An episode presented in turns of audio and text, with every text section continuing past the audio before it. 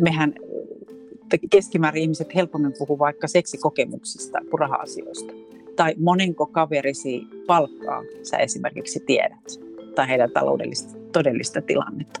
Et me ei uskalleta puhua, eikä uskalleta myöskään pyytää apua näissä asioissa, että monissa muissa asioissa ehkä pyydetään.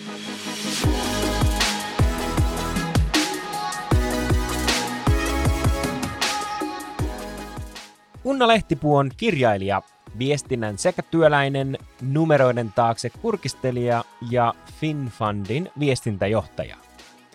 Urallaan Lehtipuu on tehnyt töitä niin kehitysmaiden kuin maailman rikkaimpien rahoittajienkin kanssa.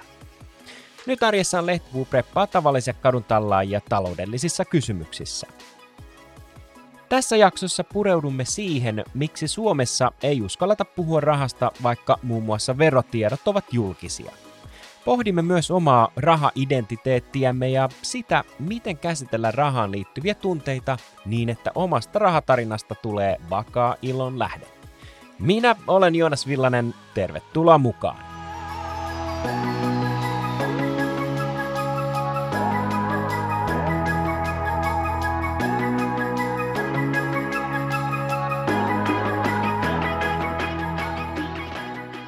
Unna, mikä sut on saanut kiinnostumaan rahasta? Onko sinulla joku tietty tällainen hetki, jolloin sä oot hokannut, että tästä on itse asiassa niin kuin, tästä on tullut mun juttu? Mä luulen, että niitä valaistumisen hetkiä on aika montakin. Mä oon joskus miettinyt vähän ihmetellyt, että miksi tämä aihe mua kiinnostaa, mutta voi olla, että se alkusyy on siellä, että mun suku, lähisukulaiset, eli isoisäni, isä ja veljeni ovat kaikki työskentelleet vakuutusalalla jossain vaiheessa. Ja, ja tämä on kasvanut kiinni itse, että pitää varautua pitää olla plan B, pitää olla plan C ja ehkä plan Dkin elämässä. Ja sitten kun näkee paljon sitä, että me ei tehdä tätä, ja erityisesti mä näen, että Suomessa verrattuna moniin muihin maihin, niin me ollaan aika huonoja tässä lajissa, eli pitäisi vähän niin kuin hälytyskellojen soida ja sillä tavalla varmistaa se hyvä tulevaisuus. Mutta totta kai sitten sellaiset kokemukset, että mä oon tehnyt kehitysmaissa töitä maailman köyhimmissä yhteisöissä, toisaalta maailman rikkaimpien rahoittajien kanssa, eli nämä ääripäät nähnyt. On tehnyt myös jonkun aikaa taloustoimittajana töitä. Ja tälläkin hetkellä niin kuin tee koko päivästä vaikuttavuussijoittamisen kanssa töitä FinFundissa. Mikä sun tota, näkemys on siihen, että miksi raha puhuttaa tänä päivänä enemmän kuin koskaan. Yle, yleisestihän suomalaisille niin kuin raha on ollut vähän niin kuin semmoinen tapu, josta vaietaan, mutta mikä sun näkemys on, mikä on saanut sen tulpan avautumaan ja miksi me puhutaan rahasta enemmän kuin koskaan? Varmaan semmoinen äh, vähän kuin herääminen sitä kautta, jos katsoo vaikka nytkin uutisointi, jossa sanotaan, että Suomella ei tule olemaan varaa maksaa nykyisen kaltaisia eläkkeitä enää jatkossa, koska verokertymä, niin työntekijöitä, jotka sitä veroa kantaa sinne valtion kassaan, niin on, on liian vähän sellaiseen hyvinvointiyhteiskuntaan. Eli se oma rooli talouden ylläpitämisessä varmasti kasvaa. Mutta sitten tietysti se, että jonkun pitää rohkeasti ryhtyä puhumaan näistä. Tulla ulos, astua ulos kaapista. Voisi sanoa oikeasti, että tässä tapahtuu tämän kaapista ulos astuminen, että mehän keskimäärin ihmiset helpommin puhuu vaikka seksikokemuksista kuin raha-asioista tai monenko kaverisi palkkaa sä esimerkiksi tiedät tai heidän taloudellista todellista tilannetta. Me ei uskalleta puhua eikä uskalleta myöskään pyytää apua näissä asioissa, että monissa muissa asioissa ehkä pyydetään. Mikä avun pyytämisessä niin kuin pelottaa? Mikä siinä on, että et, et, tota, sanotaan ääneen tai myönnetään itselle, että itse tämä rahan hallinta, tämä oman talouden hallinta, niin mä en osaa tätä, mä en tiedä mitä mä teen, mä oon ehkä kaulaa myöten jopa veloissa, niin kuin moni tänä päivänä on, ei, ei ole naurun asia, mutta siis niin kuin mikä, siinä, mikä siinä pelottaa myöntää itselle, että mä en osaa? Siihen liittyy paljon myös häpeää ja, ja tavallaan se, että se rahasta puhumisen, se pitäisi niin kuin normalisoitua, niin silloin siitä poistuisi myös sitä häpeää ja jos ajattelee vaikka suomalaisia kansanlaskuja, niin nehän on juuri sellaista, että että jos sulla jotakin on pidä piilossa ja, ja tavallaan ei kannusta sellaiseen avoimuuteen. Ja, ja tämähän on aika ilkikurista, että Suomessa me ei puhuta rahasta, mutta sitten meillä on esimerkiksi verotiedot julkisia, johon esimerkiksi saksalainen ystäväni kommentoi, että toihan on niin kuin aivan hävytöntä, että loukkaa kaikkia niin kuin yksityisoikeuksia, että julkistetaan verotietoja. että meillä on vähän tämmöinen kaksijakoinen suhde siihen ja, ja, ja siinä monella on myös niin kuin oman onnistumisen mittana se taloudellinen onnistumisen ja siksi ehkä niistä heikoista hetkistä ei niin mielellään puhu. No jos käännetään tämä vähän niin kuin varakkuuden niin kuin määritelmään, niin, niin monia miettii sitä, että niin, jos on varakas, niin se saattaa tarkoittaa, että on pankkitilillä on, on äh, miljoonia, ailee äh, luksusautoilla ja satamassa on venepaikka.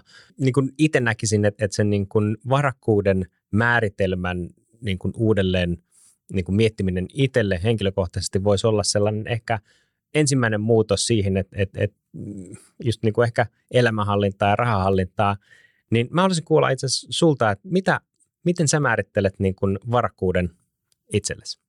Mä juuri äskettäin tästä teemasta kirjoitin itse asiassa kolumnin tuonne kauppalehteen, jossa pohdin juuri tätä, että rikkaalla ja varakkaalla, tai näillä termeillä on aika iso ero. Ja jos äkkiä sanoisi, että mikä on suurinta niin kuin varakkuutta, niin sehän tänä päivänä on oikeastaan niin kuin oman ajan omistaminen. Että sä voit määritellä omaa aikaa. Ja se usein tarkoittaa vaikka sitä myös niin kuin taloudellista vapautta. Että sä voit määritellä, kuinka monta työpäivää teet viikossa tai pidätkö pidempiä lomia tai muuta. Ja tässä ajassa, jossa me kaikki ollaan vähän niin kuin aika köyhiä, niin se on esimerkiksi niin kuin sellainen, voisi olla hyvä mitta sen sijaan, että paljonko siellä pankkitilillä rahaa on. Ja, ja se on minusta myös vähän semmoinen niin mielentila on erilainen, että oletko rikas vai oletko varakas, koska varakkaalla on myös varaa antaa. Hänellä on varaa antaa aikaansa, talenttiaan, ehkä rahaakin. Ja rikkaalla helposti se niin kuin ajatus liittyy siihen niin kuin omistamiseen. Mutta se omistaminenhan voi samalla tehdä myös niin kuin, tavallaan niin kuin ajallisesti orjaksi. Että se omistaminen tuottaa paljon myös niin kuin, ä, työtä, huolta, että siihen on eri tavalla kiinni. Että mä luulen, että itse kunkin olisi hyvä miettiä, että mikä se identiteetti on tässä, mitä lähti hakemaan. Onko se niin rikkaan identiteetti tai vauraan identiteetti ja, ja mihin itsensä siinä laittaa. Että ei, ei pelkästään se, että mitä tilillä ei ole, niin ei kyllä oikeastaan kerro siitä mielenlaadusta. Just näin. Tuohon päälle kun laitetaan vielä, että, että niin kuin miksi kysymys, eli niin kuin jos se oma ambitio on olla rikas tai varakas, niin kysyy vielä, että niin kuin mikä se motivaattori oikeasti on. Että onko se se, että itse asiassa mä kaipaan omaa aikaa tai mä haluan äh, mahdollistaa sen, että mä oon vaikka isänä äh, mun lapsille läsnä tai kumppanille läsnä tai, tai onko se jotain muuta, että onko se, että et, et, et, kaipaako ehkä jon, jonkunnäköistä ihailua ollakseen onnellinen vai, vai mikä se motivaattori siellä on. Niin toi on...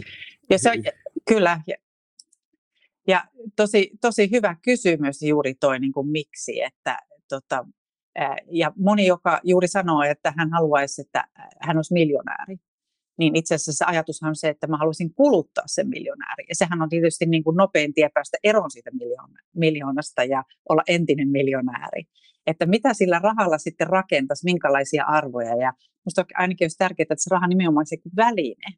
Että itse, itsekin näen, että se mikä motivoi niin kuin säästämiseen tai sijoittamiseen, niin on juuri nimenomaan, että luoda omien arvojen näköistä elämää. Että voisi oikeastaan tuoda tämän niin impact investment tai vaikuttavuus sijoittamisen myös siihen omaan elämään, että se luo niin kuin vaikuttavuutta, eli hyvinvointia, se luo vapautta, se ruokkii sun ihmissuhteita, eikä sitä, että se on vain niin numero, joka kasvaa tilillä. Ja silloin sitä myös jaksaa, jaksaa tota, ja se on erilainen tavoite miljonäärikeskustelun, äh, niitähän on paljon tutkimuksia siitä, että, että sanotaanko näin, että niin kuin rahanhallinnan näkövinkkelistä katsottuna, niin vähän niin kuin osaamattomissa käsissä se miljoona tosiaan valuu kaikkiin niin kuin esineisiin ja asioihin, eikä niinkään, että sen, sen rahan niin kuin kasvattavaa luonnetta ei oikeastaan nähdä, kun ei ole sitä kyvykkyyttä äh, hallita sitä, niin, niin oikeastaan tuohon liittyen, että, että miksi niin kuin rahanhallintaa, niin kuin taloudenhallintaa ei opeteta esimerkiksi kouluissa, niin kuin ihan alastelta lähtien, niin miksi me ollaan annettu koululle vastuuvapaus siitä, että, että niin kuin tällaisista talousasioista ei niin kuin puhuta tai niitä ei käsitellä? Tämä on tosi totta, mutta onneksi tässä on tapahtumassa muutoksia. Nyt esimerkiksi kun lukiolaisilla alkaa sijoituskoulu ja ymmärtäisivät siihen lisää, liittyy myös tämä ajatus niin kuin säästämisestä, että ylipäätään omien varojen hallinnasta, että me saatetaan koulussa opiskella tämmöistä syvämatematiikkaa ja hyvin niin kuin haastavia matemaattisia kaavoja, mutta sitten se oman elämän niiden numeroiden hallinta on ihan niin kuin retuperällä ja siinähän on aika iso klaffivirhe.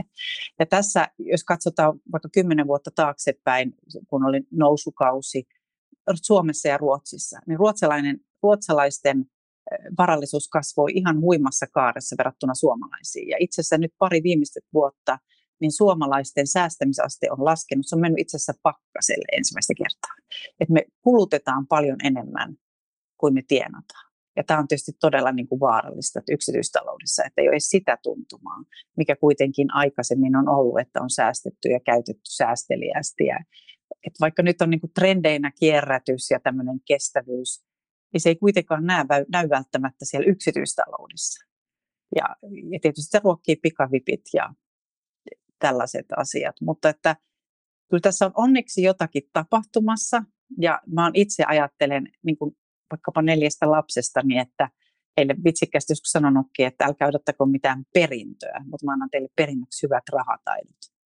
Että, että pystytte sitten itse rakentamaan, että ehkä ne saa jotain perintöäkin, mutta katsotaan. Mutta mieluummin antaisit taitoja.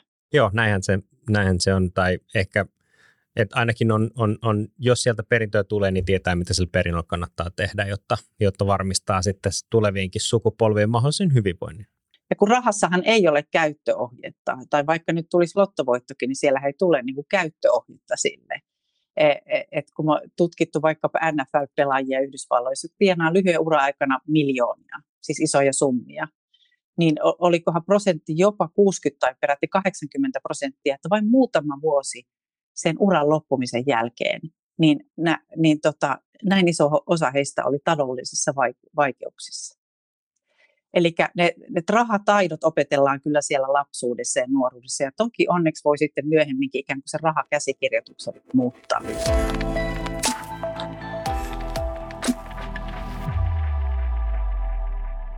Kun mä kysyin sua, että haluaisitko lähteä tähän podcastiin mukaan ja, ja sä sanoit kyllä, niin mä pyysin sua miettimään kolme vinkkiä meidän kuulijoille. Ja tämä ensimmäinen vinkki, jonka sä annoit meille, kuuluu niin, että tee totuusharjoitelma taloudellesi. Tässä ehkä viitataan vähän jo, mitä mä oon käyty tässä, mutta avaa vähän, miksi sä valitsit tämän vinkin ja mikä tästä vinkistä tekee erityisen tärkeää? No muutoshan lähtee aina tosiasioiden tunnustamisesta, sanoi jo meidän edesmennyt eräs presidentti. Ja se pätee kyllä tässäkin, eli jos on esimerkiksi omassa taloudessa haasteita tai tuntuu, että ne rahavirrat, että rahat loppuu jo ennen palkkapäivää, että sitä ei vaan saa rulettamaan sitä hommaa, niin pitää ottaa niskaote numeroista ja tämän pitää, tietysti kaikkien pitää sitä tehdä. Ja yksi hyvä tapa on vaikkapa sitten tuloslaskelma, ihan semmoinen, jossa selkeästi Exceliin kirjaa tulot ja menot ja ne virrat siellä on paljon sellaisia menoja, esimerkiksi vaikka voi olla kuin kiinteistövero tai tietyt autoverot, joita me ei tulla niin kuin huomanneeksi siinä niin kuin arjen kulutuksessa ja me osata varautua. Niin siksi olisi tosi tärkeää, että meillä on niin kuin taju siitä, että minkälaisia virtoja on ja miten mä varaudun. Ja sieltä löytyy todennäköisesti myös ne vastaukset siihen, että mihin sä kulutat liikaa, missä voisit säästää vaikkapa sitten sijoittamiseen tai laittamaan vähän niin kuin sivuun tai juuri näiden niin kuin omien arvojen vahvistamiseen. Ja, ja tämä on siinäkin mielessä hyvä harjoitus, että kerää niitä lippulappuja ja kuitteja ja, ja, ja, tota, ja pankki, pankkitiliotteita. Et voi kysyä itseltä, että kun mä katson nyt näitä, niin tukeeko tämä mun kulutus niitä arvoja? Jos mä sanon vaikka, että mulle perhe on ykkönen tai ystävien yhteiset, y- yhteisössä tarve, tärkeä arvo, niin kulutanko mä sen mukaisesti vai meneekö se johonkin ihan muuhun? Eli tämä olisi ihan se lähtökohta ja se on semmoinen kuin totuusharjoitus itselle ja aika monelle hälyttävää, mitä noissa meidän talousvalmennuksissa, kun on tehnyt ihmisten kanssa, niin paljastava ja riisuva harjoitus. Toi on juuri noin, mä tuossa muistan käyneeni vähän vastaavan keskustelun webinaarin yhteydessä, jossa käytiin vähän niin kuin tällaista ää, niin kuin puskurityöajatusta, eli tuodaan sen oman ehkä päätyön rinnalle jotakin muita asioita, jotka tuo sit sitten niin kuin puskuriin. Ja siinä oli osana oli just tämä, että, että, että käydään se oma talous läpi. Ja muistan, että siellä aika moni käsi nousi sen, sen merkkinä, että, että, että itse asiassa tämä oli melkein vähän niin kuin shokki kun sä laitat ne kaikki siihen Exceliin ja sä näet sen niin kuin loppusumman siellä yhteenlaskettuna, niin aika moni oli silleen, että, niin kuin, että, että, että tämä herätti. Tämä herätti ja tämä niin kuin shokki siitä, niin saikin miettiä asioita uudelleen. Ja tuohon ehkä jatkokysymys sulle mielikuvana, kun puhutaan ruokaympyrästä, että on tietty määrä proteiinia on tietty määrä niin kuin, äh, vihannesta ja, ja lihaa ja näin, niin onko meillä jonkunnäköinen tällainen – talousympyrä, talouslautanen, joka määrittää, että et, et niin elämiseen menee näin monta kymmentä prosenttia ja sitten tällaisiin niin kuin viihteeseen tietty juttu, säästämiseen tietty prosentti, niin on, onko sinulla joku sellainen niin kuin ohje, ohjepylpyrä, joka määrittelisi, että mitkä on nämä niin kuin oheisarvot, mitkä pitäisi sieltä sitten niin kuin oman talouden hallinnasta löytyä? No tässä koulukuntia varmaan monta, mutta voisi yleisesti sanoa, että se pakolliset kulut, eli se vuokra tai lainan lyhennys, ihan ne puhelimen ylläpito, jolla sä varmistat, että vaikka et ole työelämässä kiinni tai muuta. Eli ihan ne pakolliset, niin ei saisi olla enempää kuin 6-70 prosenttia siitä niin kuin suositusten mukaan. Ja tässä tulee ehkä se ongelma, että me suomalaiset keskimäärin maksetaan asumisesta aivan liikaa. Ja se tulee totta kai siitä, että saattaa olla, että me niin upgradeataan liian korkealle. Me otetaan niin kuin ihan hillitön laina vaikka hulppea taloa varten. Ja sitten se sitoo tavallaan kaiken, kaiken muun elämisen tai unelmien kasvattamiseen, koska me ollaan siinä velkavankeudessa. Ja kun talon nurkkaa ei voi syödä, kun tulee tiukka paikka tai vaikka nyt korona, kun niitä puskureita ei ole, niin ei, ei saa ikään kuin tällaisilla kuluilla niin kuin mitottaa liian korkeallista omaa taloutta. Sitten mitä tulee säästämiseen ja sijoittamiseen, niin tietysti kukin aloittaa siitä, mikä on tämänhetkiset varat, mutta tavoitehan olisi, että 5-20 prosenttia voisi vaikka säästää. Se 20 pinnaa on aika kova, erityisesti nuorelle ihmiselle, mutta tavoitteena tärkeä. Eli että mä rakennan sillä niitä varantoja ja mä rakennan niillä niitä unelmia. Että kaikki ei menisi vain joka päivä käsien läpi. Ja totta kai sitten pitää miettiä sitä, että jos sä asut vuokralla, niin silloin se tarkoittaa, että sulle ei niin kuin taseeseen kerry siitä mitään. Eli erityisesti silloin olisi tärkeää, että siinä rinnalla olisi myös sellaisia säästöjä tai sijoittamista, jotka jää pysyvästi sulle. E, eli vuokrasuminenkin on ihan hyvä muoto, mutta siinä on juuri tämä riski, että mitään ei jää sulle sitten käteen, jos sä et samanaikaisesti säästä. Mutta tosiaan voisi katsoa, että onko tämä pakollisten kulujen summa niin kuin liian korkea, ja, ja monella totta kai se on, jos on tiukka talous ja pieni palkka. Ja sieltä voi olla vaikeampi löytää niitä säästökohteita. Tämä on se suositus, ihan niin kuin lautasmalleissakin, että aina sitä kasvista ei ehkä ole puolta lautasta. Sä puhut paljon niin kuin, äh, tällaisesta rahatarinasta ja muuta, ja se, se on itse asiassa, päästään siihen tarkemmin kohta, mutta vähän se, että jos, tämä, en muista kuka tämän sanoi, mutta, mutta liittyy vähän niin kuin sellaiseen yrittäjähenkisyyteen ja, ja just varakkuuteen, mutta se sanota menee jotenkin ää, raffina näin, että painan ja teen nyt todella paljon asioita, jotta mä voin sitten kerää ne hedelmät myöhemmin. Ja toi on ehkä sellainen trendi, mitä niin kuin tällä hetkellä, kun varsinkin tämä sosiaalisen median tulon kautta, niin, niin tällainen niin kuin välitön palaute ja välitön mielihyvä, ää, niin, niin ne, ne stimuloi ehkä tekemään niin nopeita päätöksiä ja silloin se niin kuin säästäminen tuntuu jotenkin, että, että mutta mä haluan sen nyt, kun olisi niin kiva. Että, niin, niin mitä sä sanoisit neuvoksi tuollaiseen niin sisäiseen keskusteluun, kun käydään niin kuin hyötyjä, että mutta kun ne osti tuollaisen, että toi olisi niin kuin kiva, että ei vitsi, kun saisi itsekin, itsekin että, että, että miten sä irtaudut siitä niin kuin tahdosta ja muistutat itse siitä, että itse pitkässä juoksussa niin tulee olla paljon paremmassa tilanteessa kuin tämä kaveri? Tuo on ihan oikea huomio, koska meidän aivothan ei ole ikään kuin rakennettu tällaiseen pitkäjänteiseen tekemiseen. Eli meillä on, aivothan huutaa, kun ruokaa on pöydässä, että syö nyt heti kaikkea tätä, koska sä et tiedä, onko sitä vielä huomenna. Se pätee kaikkeen. Ja siksi on tärkeää säästämisessä ja, ja laihduttamisessa tai ruokavaliomuutoksessa kaikessa tämä pitkäjänteisyys, mutta myöskin niin, että siellä on niitä keskivälin niin kuin välietappeja, joissa voi sitten pikkasen palkita itseä, koska me ei jakseta kukaan sitä, että sitten 30 vuoden päästä mä vasta nautin näistä rahoistani tai varallisuudesta, vaan että siellä on semmoisia järkeviä. Ja sitten semmoinen lääkäri kuin Paul Tournier joskus sanoi, että jokaisen pitäisi viimeistään keski ja se alkaa jo kolmevitosena, niin vierailla siellä vanhuudessa, eli mielikuvin käydä siellä niin kuin katsomassa itseään vanhuudesta käsiä, miettiä, että minkälaista tulevaisuutta mä haluaisin tälle. Ja sama pätee niin kuin sijoittamiseen ja säästämiseen, että mitä selkeämpi sulla on niin kuin se visio siellä niin kuin etukenossa tulevaisuudessa. Että miten sä sieltä tulevaisuudesta puhuttelet itseäsi nyt. Niin sitä helpompi sun on sinne mennä.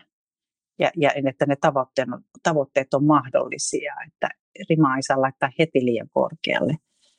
Mutta tämä pätee kaikkeen tällaiseen pitkäjänteiseen tekemiseen. En muista, olikohan Ramit Sethi, joka kirjoitti niin kuin I will teach you to be rich. Ää, jotenkin näin taisi mennä ää, kirjan titteli, mutta se puhuu vähän samaa, tai hän puhuu aika samoista asioista, eli sun pitää niin kuin, mene tulevaisuuteen, mietit miltä sä haluat sun elämän näyttävää, sitten lasket sen auki, että et mitä tämä tarkoittaa niin kuin säästöjen suhteen, mitä tarkoittaa, että millä, missä sun pitää olla niin kuin urapolulla, millaiset tulot sulla pitää olla, missä asut? Ja niin kuin näin päin pois. Sitten sä pystyt määrittämään se, että itse asiassa niin kuin, näin iso asunto, että voisimme sijoittaa pikkusen enemmän, jotta, ja, ja se ohjaa sitä vähän niin kuin sun elämän suuntaa ja päätöksentekoa, niin mun mielestä oli tosi kiva vinkki siinä, että, että, että niin kuin katso sinne tulevaisuuteen ja mieti siitä näkökulmasta, että, että mitä sun pitää tehdä tänään. Ja tuohon mä haluaisin jatkokysymyksenä, sä puhut äh, niin kuin rahatarinasta, niin, niin mi- mitä sä tarkoitat äh, niin kuin rahatarinalla? että kun rakennetaan oma rahatarina, niin miten se tarkoitat rahatarinalla? Tämäkin on tehtävä, joka me usein on kursseilla, jos teetätetään, että mieti sitä, että miten se lapsuudessa ne sun läheiset ihmiset, äiti, isä, ehkä isovanhemmat, joiden piirissä ja vaikutuspiirissä sä oot elänyt, miten ne on puhuneet rahasta, miten ne ovat toimineet rahan kanssa. Se ei välttämättä aina sama asia ollenkaan. Ja, ja sitten kun katsoo, että, että mi, mitä siitä on sanottu ja mitä mä oon sieltä ominut. Ja onko ne sellaisia asioita, mitkä tukee niin kuin hyvää mun elämässä vai onko niillä tuhoisia vaikutuksia?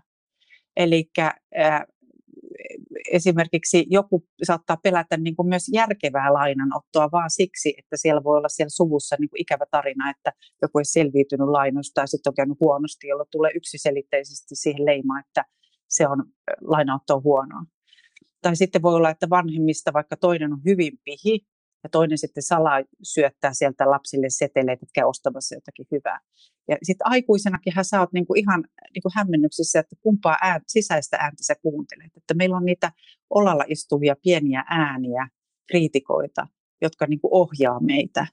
Ja jossakin tapauksessa ne voi olla hyvin tuhoisia juuri niiden meidän niinku tavoitteille. Ja yhtä lailla voisi katsoa, että kun niin kuin, että rahahan on neutri. Se kolikko tai seteli on neutri.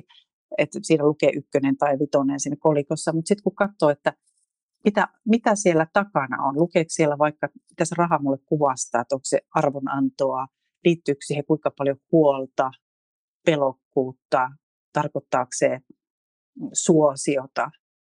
Että et, et raha itsessään on neutri, mutta me, siihen latautuu hirveän paljon tunteita. Ja näistä tunteista pääsee kiinni sen oman rahatarinan, oman rahahistoriaa tarkka- tarkkailemalla. Ja silloin pystyy tekemään myös sen muutoksen, että okei, nyt mä ymmärrän, miksi mä oon niin aina hupiloin nopeasti rahat silloin, kun niitä vähän tulee. Tai eh, jotain muita päätöksiä. Ja on mahdollista muuttaa se tarina ajoissa palvelemaan hyviä, hyvää sun elämässä. Tuo oli hirmu hyvä vinkki, vinkki niin kuin siihen, että, että, että miettii ne millaiset tunteet ää, sä liität rahaan. Ja... Kuinka paljon, niin, jos ihan Joonas itse kysyt, että kuinka monesti olet tänään ajatellut rahaa? Tai ihan tässä hetkessä, että kun ajattelet rahaa, minkälaisia tunteita siitä nousee ja ajatuksia? Onko se huolta vai iloa tai ahdistusta tai pelkoa tai innostusta? Ja nämäkin on niitä tärkeitä signaaleja ja sitten avata, että mikä, koska silloin kun, jos tunteet vahvasti ohjaa, ja erityisesti sellaisissa tilanteissa, jos me ollaan hyvin stressaantuneita tai meillä on uusi iso elämänmuutos, niin ei pitäisi esimerkiksi tehdä isoja taloudellisia päätöksiä. Koska on ihan havaittu, että jos me ollaan tämmöisen niin paineen alla elämässä, niin me yleensä myydään halvalla ja ostetaan liian kalliilla. Eli me suosti, niin meille epäedullisella tavalla toimitaan että sitten pitäisi ottaa, jos vaikka avioero tai elämänkriisi tai tämmöinen, niin ottaa aika lisää niihin isoihin taloudellisiin päätöksiin, että olisi ikään kuin avarammassa ja selkeämmässä maisemassa.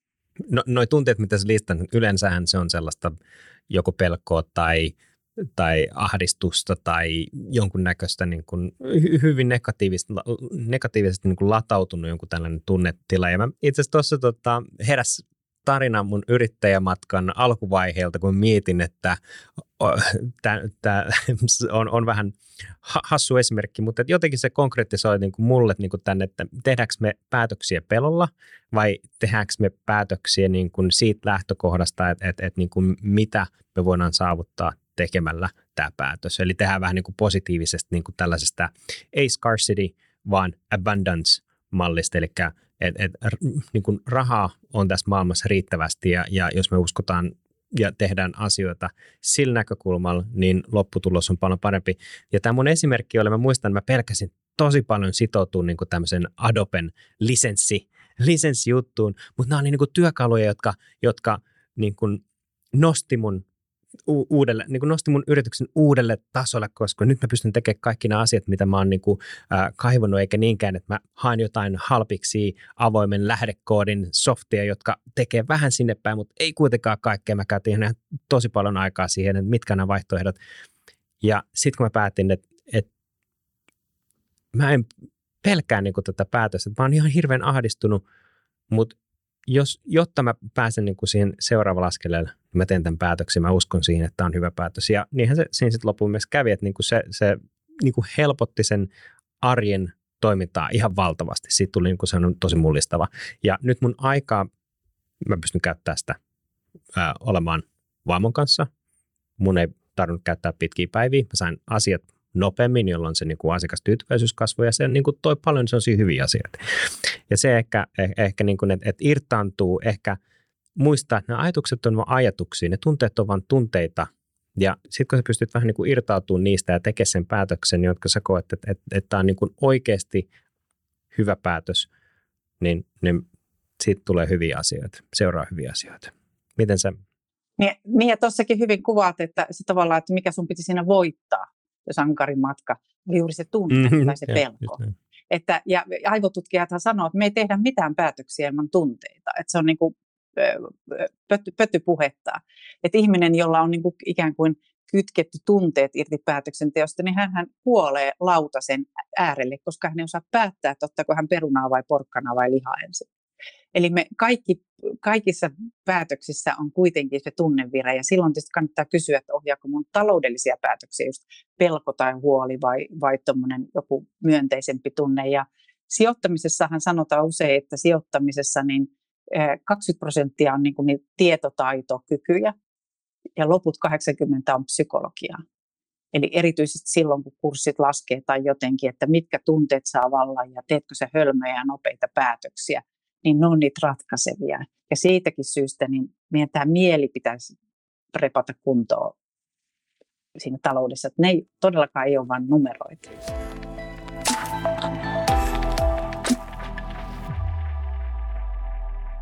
Itse asiassa nyt kun sä mainitsit sun sijoittamisen, niin me päästään tästä hyvin tähän viimeiseen vinkkiin, joka on, että aloita sijoittaminen tänään, heti, nyt, viipymättä. Niin miksi sä nostit tämän vi, niin kuin vinkiksi tähän podcastiin? Tärkeää, niin kuin me ollaan erityisesti korona-aikaa huomattu, että niitä puskureita on, koska monenlaisia asioita voi sattua. Voi tulla sairastumisia, voi tulla työn päättymisiä yllättävillekin aloilla.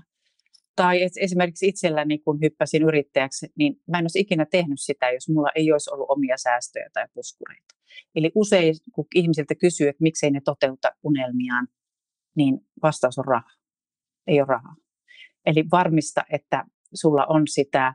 Ja, ja me nähdään, että sijoittaminen on kuitenkin pitkässä juoksussa se kaikkein kannattavin tapa.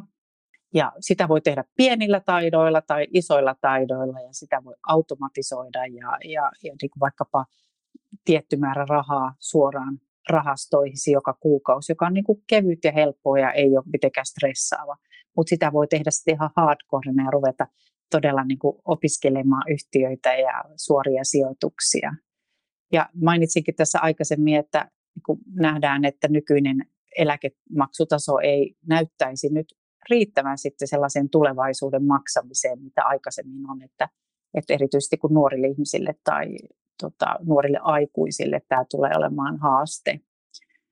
Ja mä otin tuossa jotain, laskeskelin paperilla esimerkkejäkin, että jos, jos tota, aloittaisi vaikka tällaisella, että sulla olisi nyt jostain syystä tonni rahaa, kertasijoituksena laittaisit vaikka indeksi, indeksi tota, rahastoon, ajatellaan, että silloin se tuottaa keskimäärin 7 prosenttia vuodessa. Ja sitten 150 kuukaudessa lähtisi sieltä palkasta. Eli aika sellainen maltillinen, jos sulla on sellainen keskivertopalkka ja kaikki ei ole kiinni siellä kulutuksessa tai laskujen maksussa. Niin kymmenessä vuodessakin sulla olisi jo 28 000 säästössä, 20 vuodessa 82 000. Siitä riittää jo vaikkapa eläkkeellä niin aika monen kuukauteen tai vaikka, että jos ottaa välivuosia tai jotain. Ja 40 vuodessa tällä 150 summan, 150 euron säästölläkin, niin olisi jo 400 000. Ja sitten jos pistetään vähän isommat kierrokset, eli joka kuukausi tonni säästöä, se on jo aika iso summa.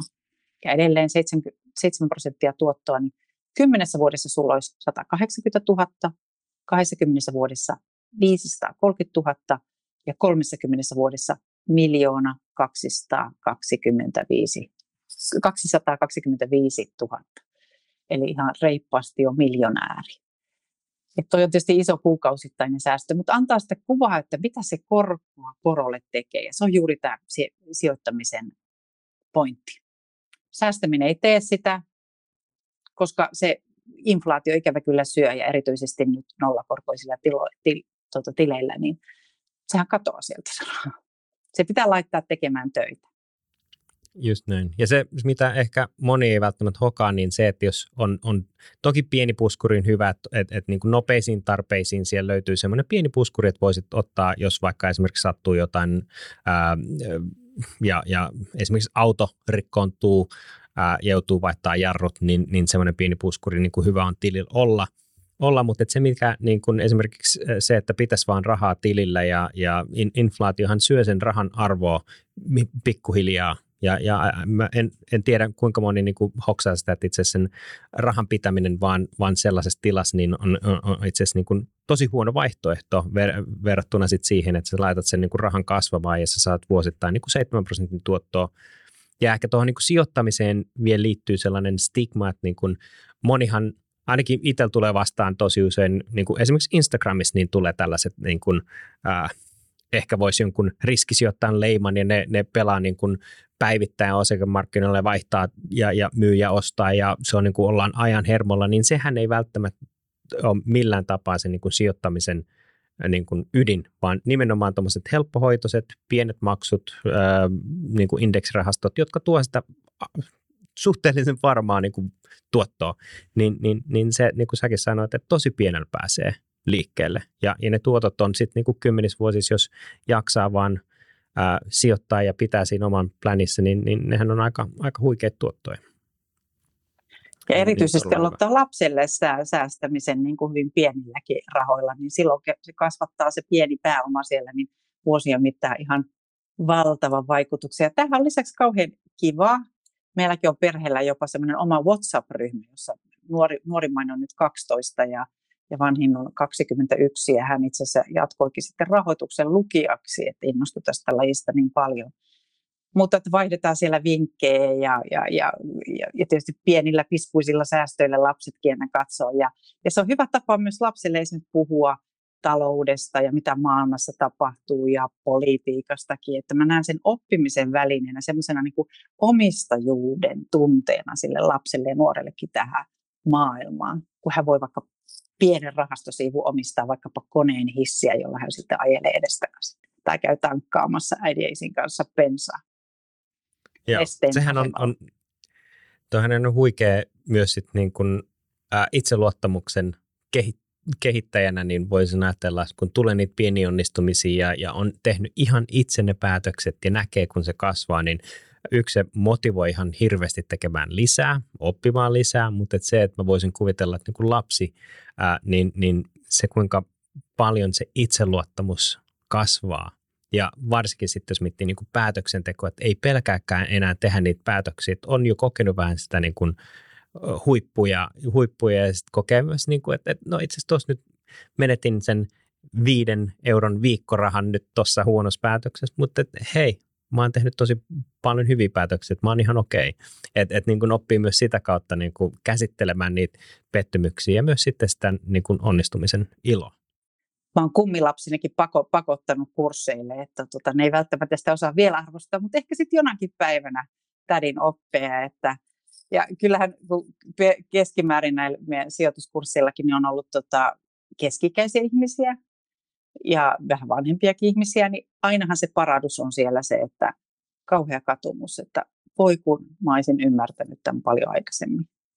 Tai voi kun mulle lapsena olisi, jos näistä puhuttu että olisi lähtenyt aikaisemmin liikkeelle. Mutta onneksi ehtii, onneksi hyvin ehtii, aina ehtii mukaan. Eli kaikki kuulijat, jotka tämän nyt tässä kuulitte, niin ei ole parempaa päivää kuin tänään. Ja mä haluaisin itse asiassa lopettaa, tämä on sun kirjasta tämmöinen pieni lainaus, tämä on John Burroughsin al- alun perin sanoma, niin suuri mahdollisuutesi on siellä, missä itse olet. Älä väheksy oman paikkasi ja aikasi merkitystä. Kaikki paikat ovat tähtien alla, joka ikinen paikka on maailman keskipisteessä. Kun seisot ovesi kynnyksellä, sinulla on 8000 mailia kiinteä maata allasi ja tähtiin loisto pääsi yllä. Katso jalkosi alle. Kulta ja timantit ja kaikki arvokkaat kivet tulevat maasta, eivät ne tipahda päällemme taivaista.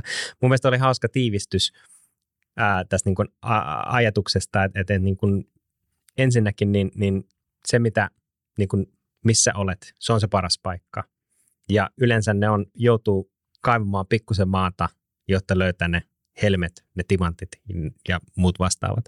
Miksi sä valitsit, jos nyt mietitään tätä quotea, niin miksi nostit tämän? Mitä tämä merkitsee sulle? Sehän on yli sata vuotta vanha teksti, löytyy sanomalehdistä.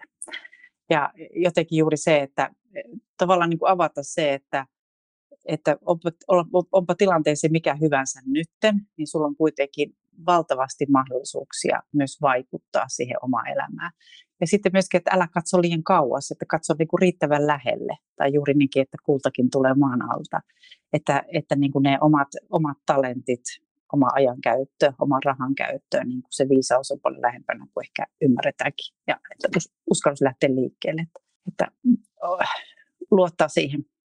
Niin tuossa on ehkä toi tähtiajatus vielä, että et tosi usein me katsotaan, e, e, että me luodaan sellainen, että me ollaan kovin pieniä, sitten kaikki muut on menestyneitä ja, ja onpas niillä käynyt tuuri tai jotain muuta, ja onpas ne on ollut onnekkaita, että ne on, on, on niin kuin syntynyt tiettyyn tilanteeseen tai, tai että et, et, et, et kun niillä on ollut tällaiset olosuhteet, niin totta kai niiden nyt pitää menestyä noin, mutta yleensä se, se, se niin kuin sen sijaan, että me katsotaan tähtiin, niin otetaankin se, että itse asiassa mulla on täysin valta vaikuttaa siihen mihin suuntaan mä oon menossa, kuinka iso askeleet mä otan, kuinka niin kun, ää, milloin mä pysähdyn ja, ja, ja kuinka niin kuin tällainen determination, ää, vähän niin kuin, että et, et, jos mä päätän tehdä jotain, niin mä menen vaikka läpi harmaan kiven, niin ehkä toi puhuttelee just siinä, että et, et, niin kuin meillä on, niin kuin tämä on se, mihin me ollaan, nämä on meidän olosuhteet, hyväksytään ne ja lähdetään tekemään kovasti duunia kohti sitä parempaa huomista. Ja mä haluaisin näihin sanoihin lopettaa ja kiittää sinua kovasti Junna, että sä pääsit mukaan. Kiva, kun olit matkassa. Kiitoksia ja kaikille hyviä rahapäätöksiä, pieniä ja isoja tänäänkin, niin niillä se rakentuu sitten hyvä huominenkin.